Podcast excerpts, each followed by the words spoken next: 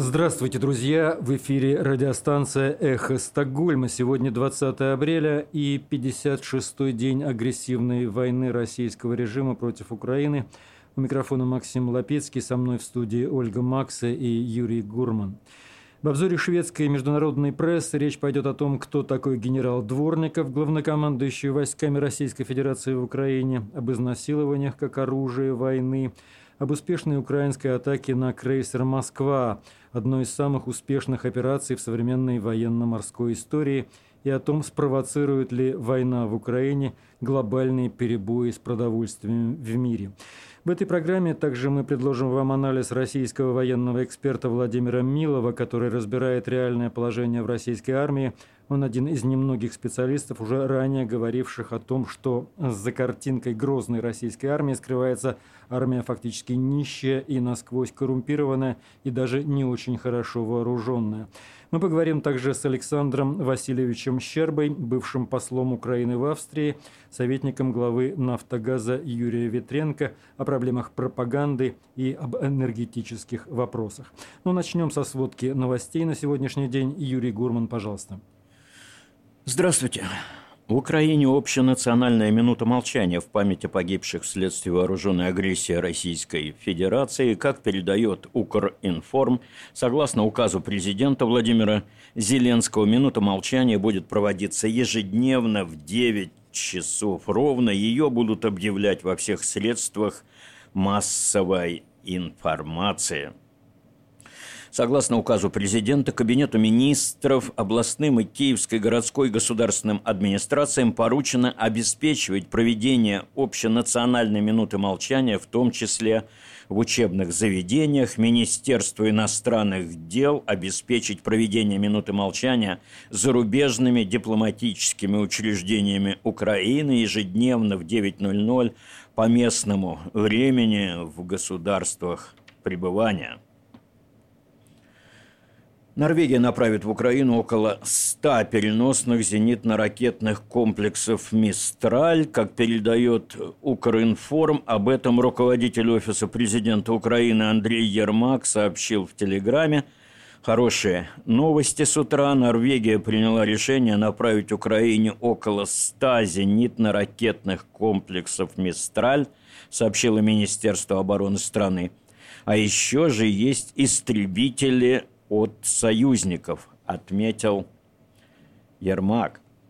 Как сообщал Укринформ, компания Аэровайермент, являющаяся мировым лидером в области многопрофильных роботизированных систем, объявила о передаче Украине более 100 беспилотных авиационных систем Quantix Recon –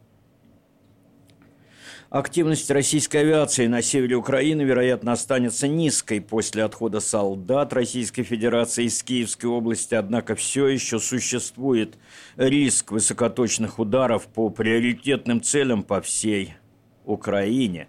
Как передает Укринформ, об этом сообщило Министерство обороны Великобритании – также британская разведка считает, что военное присутствие россиян на восточной границе Украины продолжает наращиваться, а бои на Донбассе усиливаются, поскольку российские силы пытаются прорвать украинскую оборону.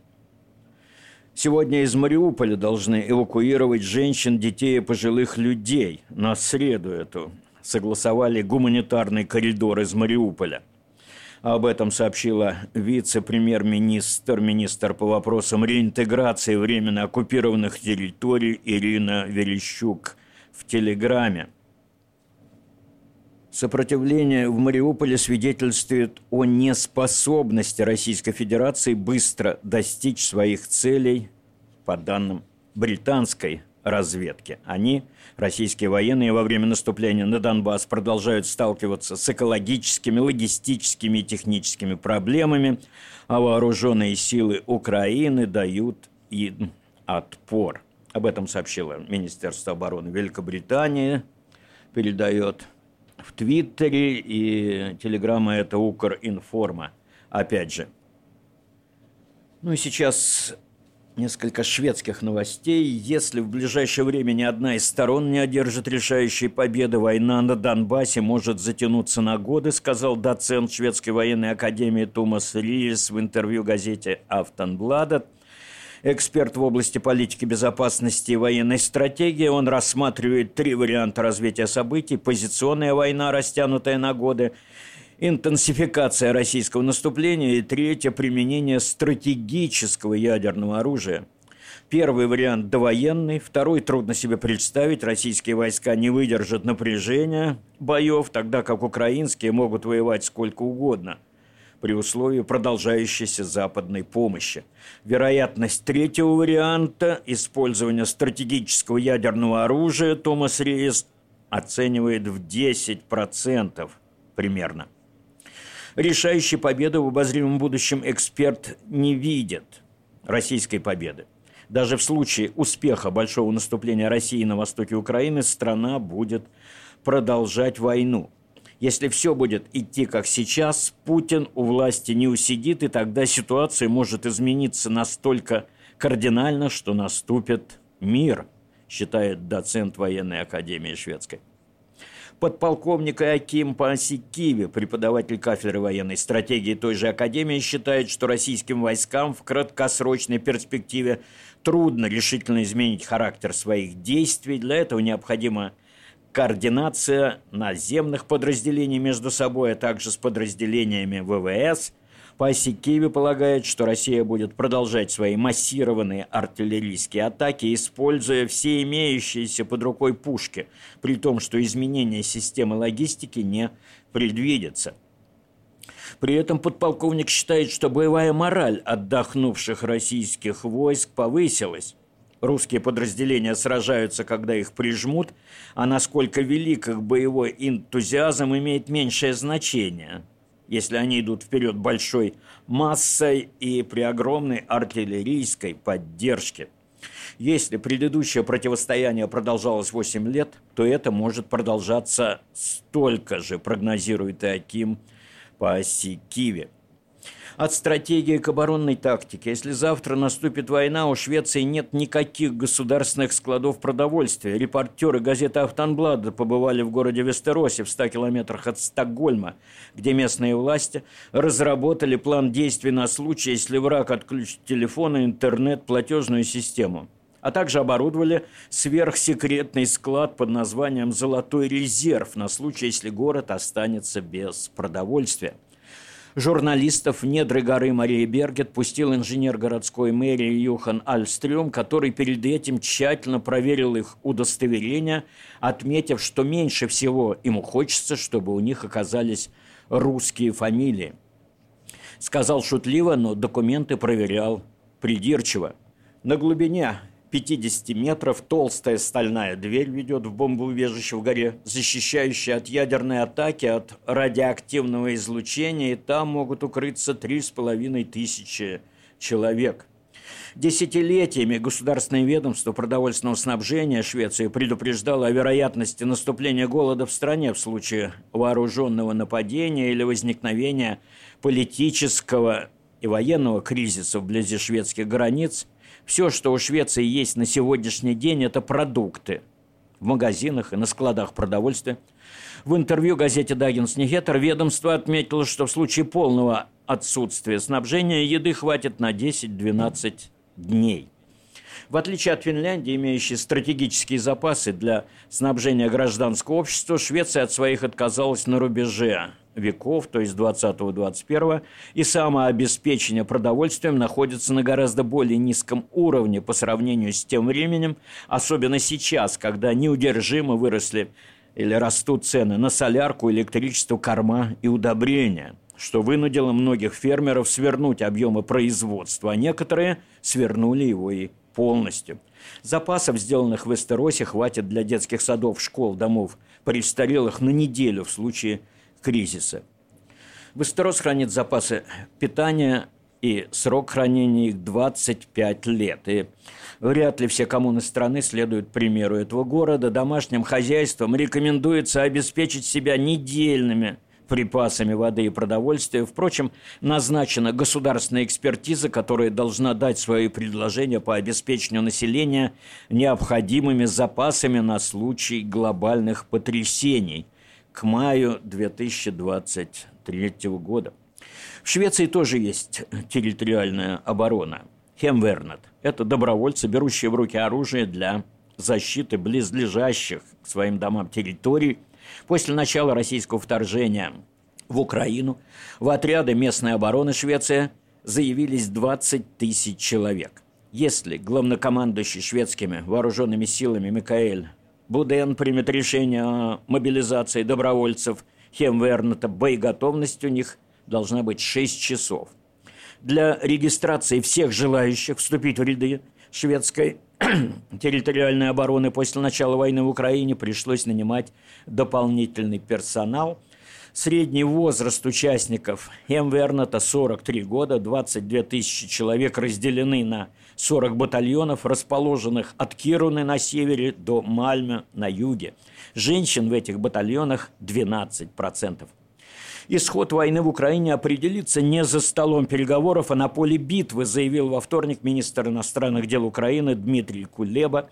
И несколько стран пообещали обеспечить страну тяжелым вооружением.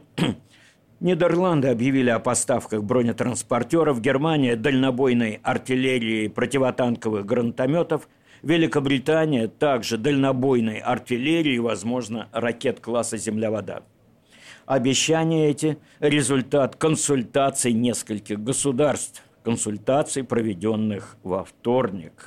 И это все сегодня с новостной ленты. Это были новости «Эхо Стокгольма». Юрий Гурман, спасибо. Нас можно слушать как на различных платформах в сети, так и на коротких волнах 31 метра 9670 килогерц в 11 вечера каждый день по московскому времени. А сейчас обзор прессы. Ольга Максы, пожалуйста.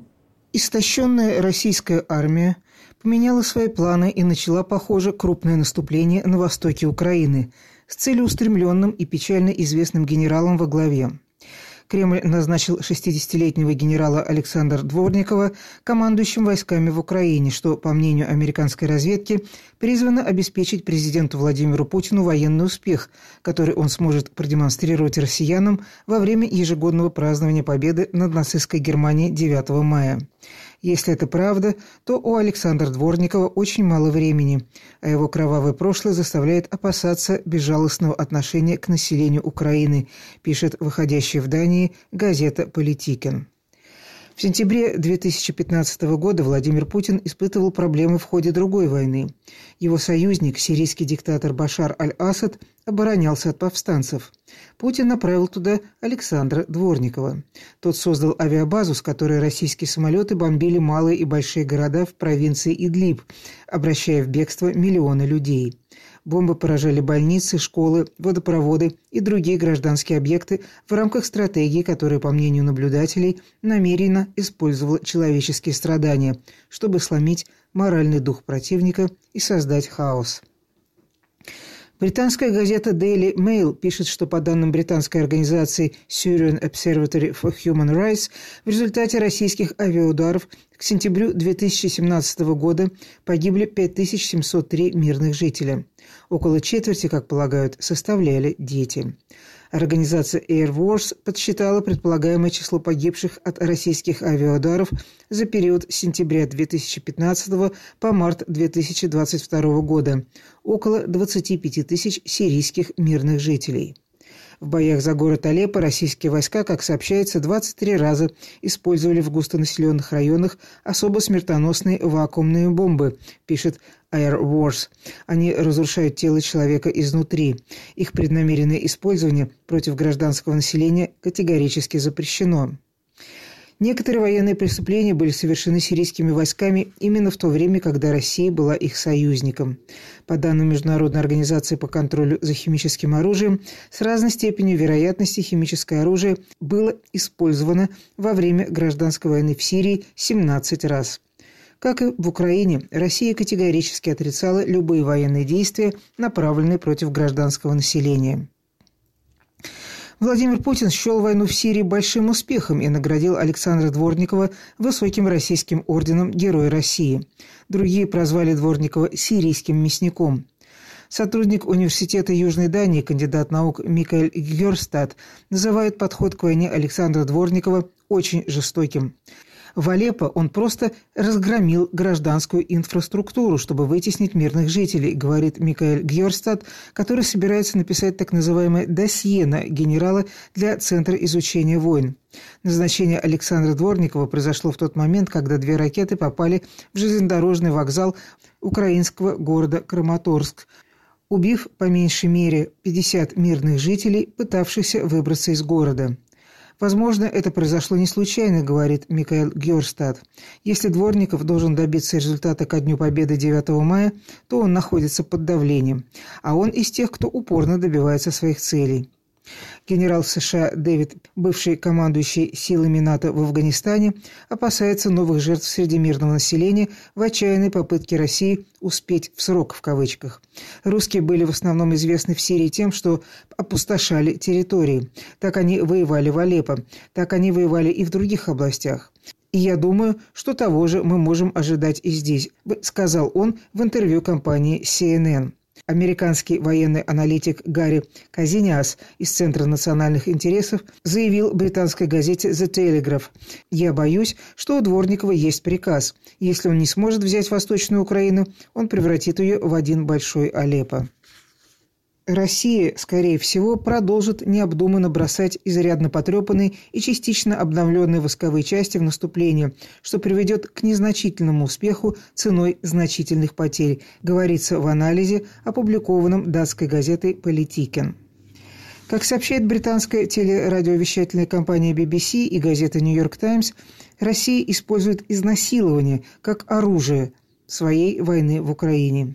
BBC взяла интервью одной из жертв изнасилования и узнала от свидетелей и полиции о нескольких других случаях этого злодеяния, произошедших примерно в 70 километрах к западу от Киева. Уполномоченная по правам человека в Украине Людмила Денисова сообщила BBC, что в подвале одной из квартир в Буче было изнасиловано около 25 девушек и женщин, самой младшей из которых было 14 лет.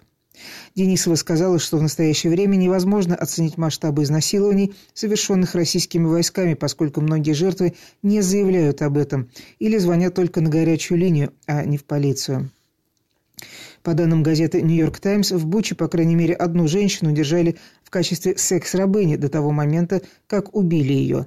По словам местных жителей и администрации, опрошенной газетой, в Буче пытки, изнасилования и казни захваченных жителей совершались российскими военными на стекольном заводе.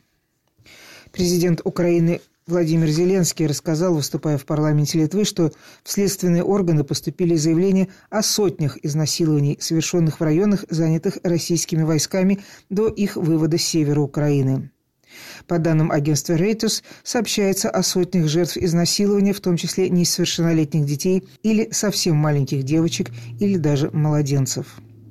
В свою очередь, Катерина Черепаха, глава украинского отделения правозащитной организации «Ля Страда», заявила Совету безопасности ООН, что российские войска используют насилие против гражданского населения и изнасилование в качестве военной тактики в Украине. Западные военные эксперты, пишет в Твиттере известный блогер Артур Вельф, реконструировали украинскую атаку на крейсер «Москва». Как они сами пишут, если их реконструкция верна, то она войдет в историю как одна из самых дерзких успешных операций военно-морской истории. Эта операция восхищает тем, как ум, точный расчет и внимание к деталям могут победить грубую силу, какой мощной бы она ни была. Ракетный крейсер «Москва» – это корабль прикрытия надводной или прибрежной сухопутной группировок. У него были противокабельные крылатые ракеты дальностью до тысячи километров, которые могли поражать как надводные корабли, так и опасные сухопутные цели. И главное, у него была очень мощная система ПВО, способная поражать воздушные цели и ракеты в радиусе до 150 километров. Система дальнего радиолокационного обнаружения «Волна» – это главная система усопшего крейсера. Она занимается наведением ракет С-300. У нее неплохое разрешение, она далеко видит, но при этом у нее есть один большой недостаток – угол ее обзора 180 градусов. А значит, чтобы она не засекла подлетающие ракеты, нужно, чтобы она внимательно смотрела, в кавычках, в другую сторону. Поэтому в другой стране летал беспилотник «Байрактар». Он летал на такой высоте и на таком отдалении от крейсера, что его нельзя было сбить системами второго и третьего эшелонов ПВО Москвы, а достать его можно было только ракетами С-300. А поскольку этими ракетами управляет волна, то она гарантированно была занята «Байрактаром» и в другие стороны не смотрела, в кавычках. Вероятно, в операции было задействовано два «Байрактара», чтобы в случае сбития одного из них второй мог продолжить отвлекать волну. Судя по публикации на сайте Цензор.нет, атака на Москву была не первым боевым применением противокорабельного ракетного комплекса «Нептун». До этой атаки «Нептун» под Одессой стрелял по фрегату «Адмирал Эссон». В последний момент фрегату удалось заметить ракету, поэтому она взорвалась, немного не долетев до корабля и повредив его не так сильно, как хотелось бы. Видимо, из этой атаки были сделаны необходимые выводы. И операция по уничтожению Москвы была продумана так, чтобы шансов у крейсера на выживание выживаемость уже не было. Около трети украинских сельскохозяйственных земель в этом году не будут засеяны из-за высокого риска взрыва мин и боевых действий в определенных регионах, заявило Управление ООН по координации гуманитарных вопросов. До 30% сельскохозяйственных полей в Украине в этом году не будут использоваться для посева пшеницы, ячменя, подсолнечника и кукурузы, говорится в сообщении. Боевые действия могут спровоцировать глобальную продовольственную катастрофу, поскольку 36 из 55 стран с продовольственным кризисом зависели от Украины и российского экспорта. И на этом я заканчиваю обзор прессы из Стокгольма. Спасибо Ольге Максе за обзор прессы в эфире радио «Эхо Стокгольма». И сейчас мы предложим вашему вниманию интервью с Александром Васильевичем Щербой, бывшим послом Украины в Австрии, советником главы «Нафтогаза» Юрия Ветренко. С ним беседовал Юрий Гурман. Александр Васильевич, вы в течение семи лет были послом в Австрии, да? Шесть с половиной, да. Шесть с половиной, и в прошлом году закончились ваши полномочия. Да. И то, что я прочел э, в интернете, вы сейчас э, работаете в коммерческой организации, правильно? Да. Да, абсолютно. И сейчас эта организация имеет какое-то отношение к тому, что происходит э, в Украине? Я имею в виду. ну, я, я работаю в, в концерн «Нафтогаз», группа «Нафтогаз». Это это государственная э, э, компания, которая работает в газовом энергетическом секторе. И вы сейчас находитесь не в Украине? Сейчас нет. И ваше место пребывания сейчас имеет какое-то отношение к событиям, к войне в Украине? Ну, у меня сейчас командировка, сейчас я нахожусь, нахожусь в Вене там, где находится энергетическое содружество э, э, европейское. И то, что сейчас происходит э, с санкциями в отношении Российской Федерации, прежде всего санкциями в отношении энергоносителей. И российская сторона заверяет, что санкции никакого влияния не оказывают на нее. А как вы сами считаете, глядя из Вены? Ну, скажем так, э, Российская Федерация живет за счет э, экспорта энергоносителей в Европу и в другие части мира. Поэтому говорить, что э, санкции не влияют, это было бы немножко преувеличением, я думаю. Вы когда уехали или когда ваши полномочия прекратились, чрезвычайного и полномочного посла Украины в Австрии? В июле, в июле прошлого года. Это имело какое-то отношение к готовящейся агрессии России в отношении Украины? Нет, нет, это была обычная ротация. И сейчас как вы поддерживаете контакты с Украиной и другими? Ну, я живу в Украине, я живу в Украине, я вот только дней как приехал в Вену. И где вас застала война 24 февраля? А, в Киеве. А вы были тогда официальным лицом? Или это был «Нафтогаз» уже? Я, я работал в «Нафтогазе», да. И какая реакция была компании на начало военных действий? Ну, такая же, как и у всех. Это преступная война, абсолютно ничем не спровоцированная, подлая, в стиле гитлеровского вторжения в Советский Союз 81 год назад. А когда вы были послом в Вене, с венскими властями были какие-то консультации по поводу готовящейся агрессии? Потому что тогда уже было довольно прозрачно все.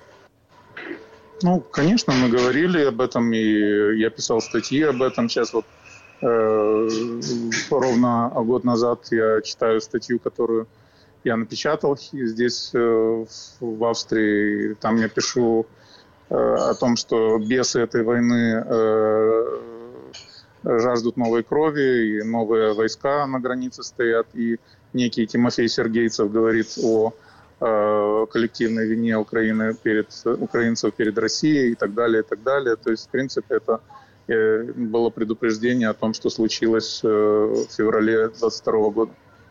И Россия говорит, что 8 лет продолжалась эта латентная война, прежде чем она вступила в свою кровавую фазу. Как вы относитесь э, к объявлению антитеррористической операции, исполняющим тогдашним исполняющим обязанности президента Александром Турчиновым?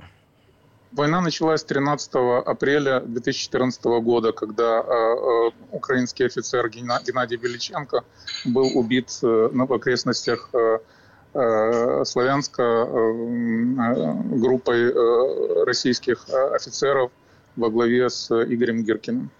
Потом 19 числа был убит народный, был, был убит местный депутат Владимир Рыбак в Горловке. Так началось кровопролитие.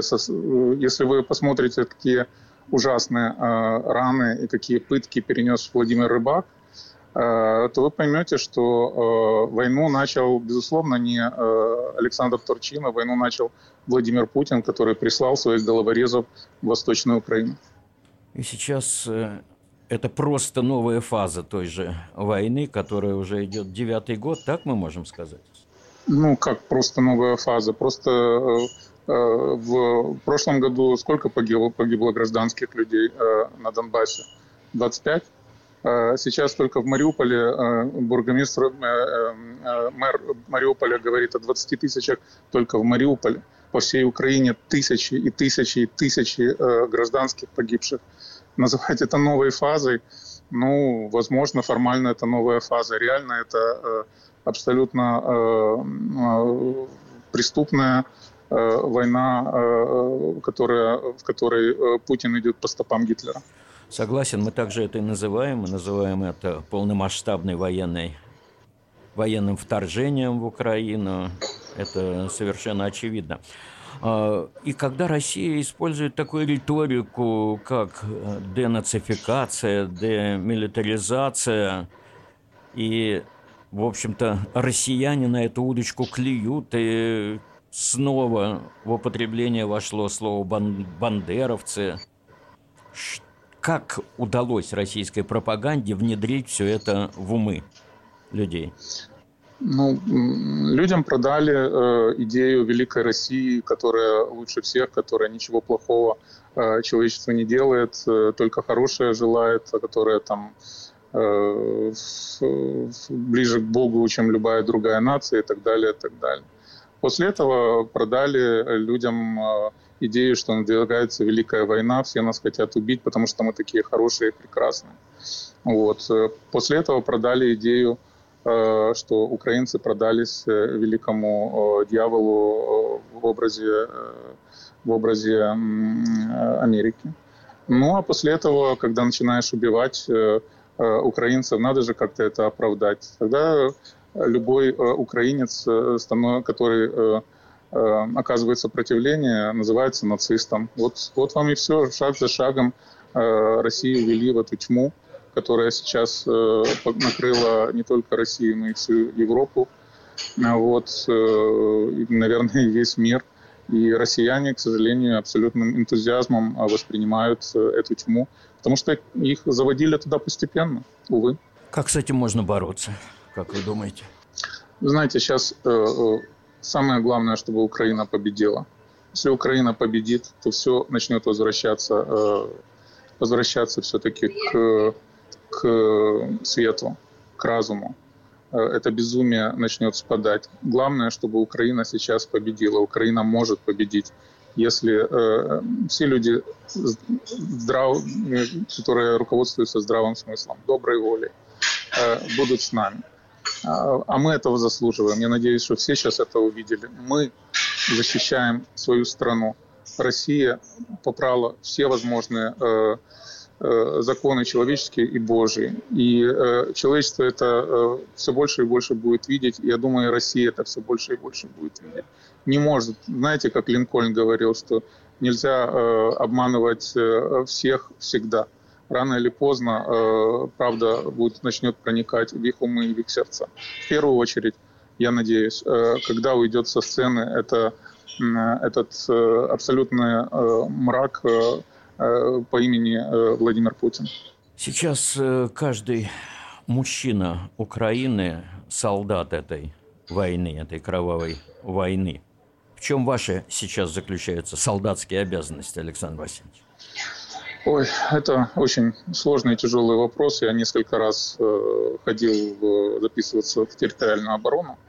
Э, у меня, к сожалению, есть определенный набор э, э, болячек, э, но, конечно, вопрос не закрыт еще насчет моего присоединения э, к вооруженному сопротивлению. Это, во-первых.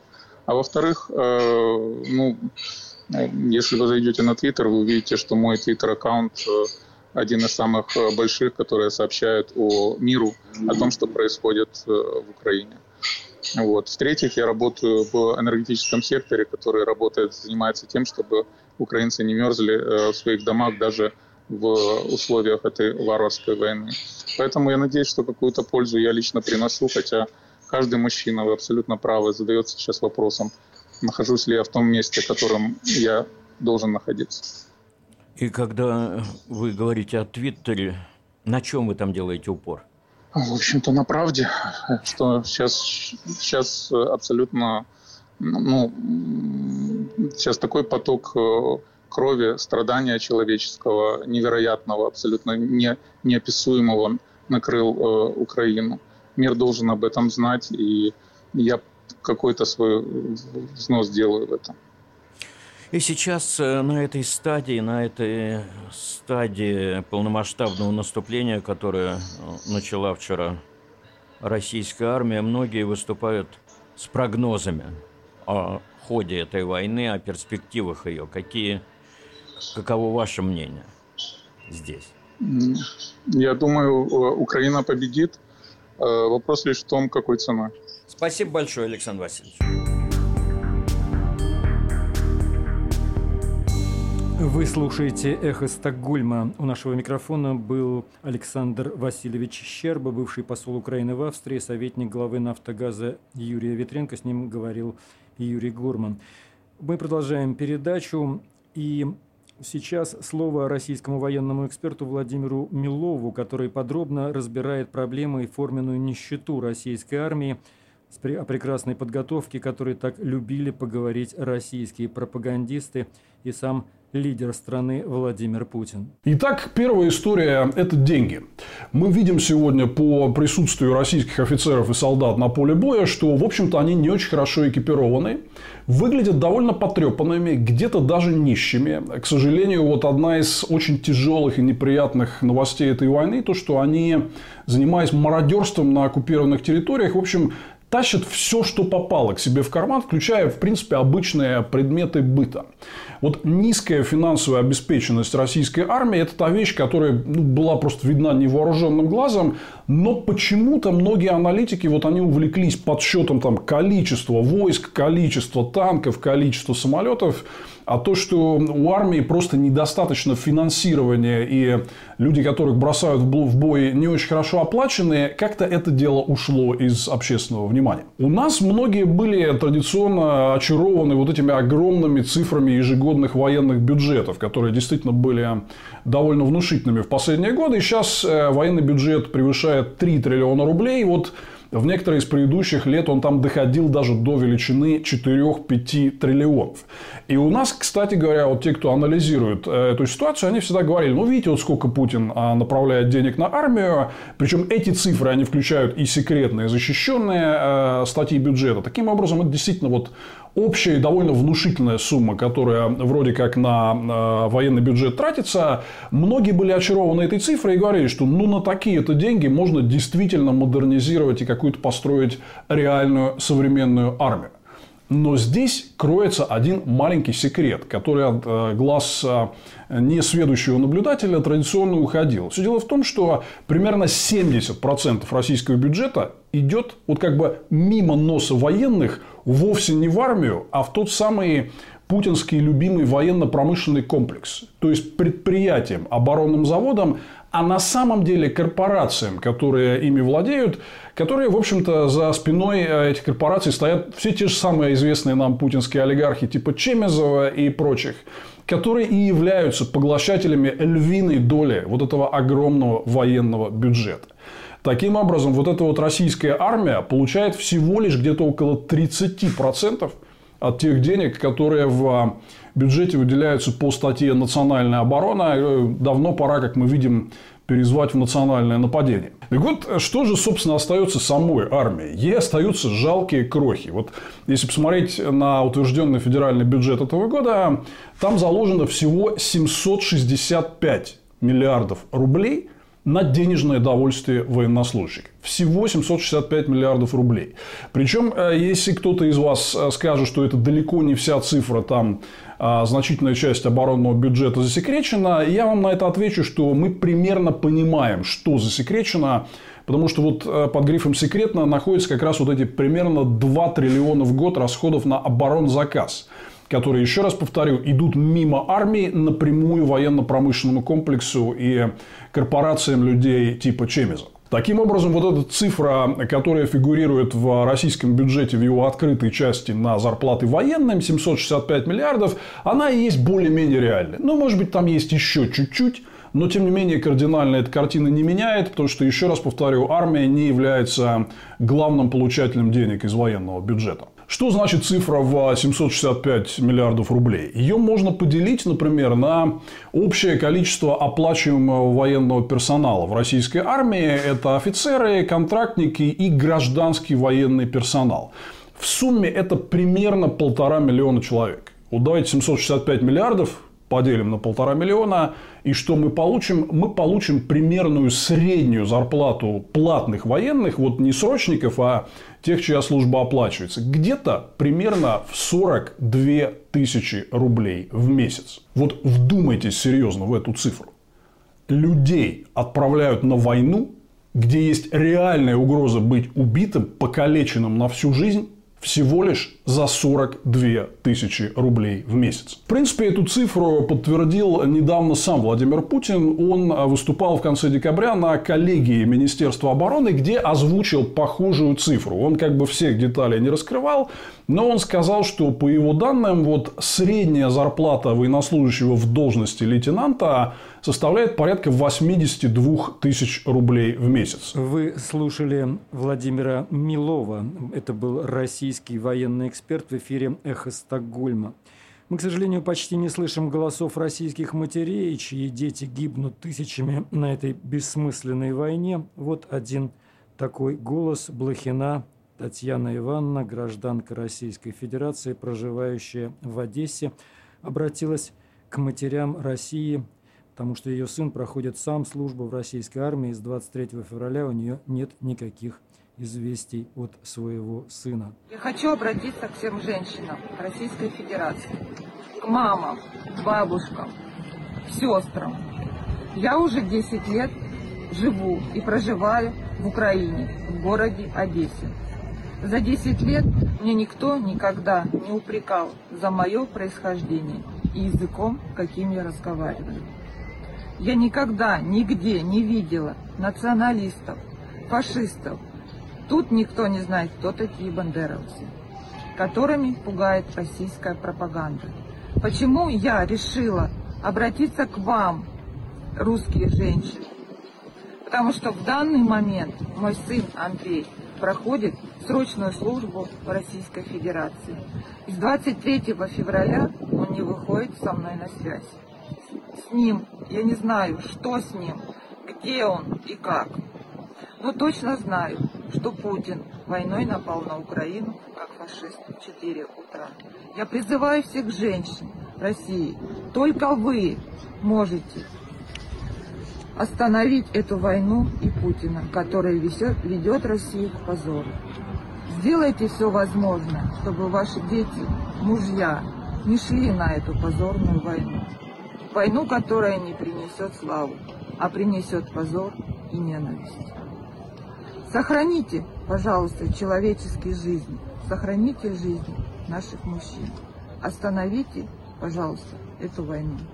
Это голос простой российской гражданки, матери бойца, который пропал у нее без вести, во всяком случае не подает никаких признаков жизни. А мы тоже думаем, что мы можем сделать в этой связи и можем лишь, наверное, распространять по нашему радиоканалу обращение к российским военным от Министерства обороны Украины, к военным, которые не хотят воевать, а хотят сдаться в плен – Сдавшимся в плен с оружием в Украине назначено также солидное вознаграждение. И вот номер телефона для решивших сдаться. Плюс 38 098 342 79 31. Еще раз повторю. Плюс 38 098 342 79 31. Вы можете позвонить, если хотите сдаться и больше не воевать. В нашем телеграм-канале появились люди с буквой «З» на «Z» на аватаре. Некто Андрей пишет, продолжаются беспорядки со стрельбой. Их спровоцировал шведско-датский правый экстремист Расмус Полудан и его последователи из организации «Жестокая линия». Они распространили несколько видео с демонстративным сжиганием Корана. В ответ заполыхали городские кварталы. Число раненых полицейских идет на десятки. Это демократия или это другое, спрашивает этот человек. Да, Андрей, это то, что происходит в демократических обществах, но всегда успешно парируется. На сегодняшний день беспорядки закончились, стрельбы уже никакой нет. Да, пострадали полицейские, да, пострадали погромщики. И говорят, что эти погромы имеют связи с преступными группировками, но никто, слава богу, не погиб, и полиция сейчас ведет расследование, и устроители беспорядков будут привлечены к ответственности обязательно. И кварталы вот сейчас уже совсем не полыхают, да и не полыхают они, в отличие от того, что устроила российская военщина в Украине, если проводить такие сравнения. Передача радиостанции «Эхо Стокгольма» подошла к концу. Слушайте нас в 11 вечера по киевскому и московскому времени на частоте 9670 кГц, диапазон 31 метра. А также наши программы есть на платформах SoundCloud, YouTube, Telegram, Facebook, LinkedIn – мы благодарим инициатора этих программ интернет-провайдера Банхов. Выпуск готовили Ольга Макса, Юрий Гурман и Максим Лапицкий, редактор Ральф Персон, социальные медиа Маркус Эриксон, техническое обеспечение Кристиан Торин. Всего доброго и оставайтесь на нашей волне.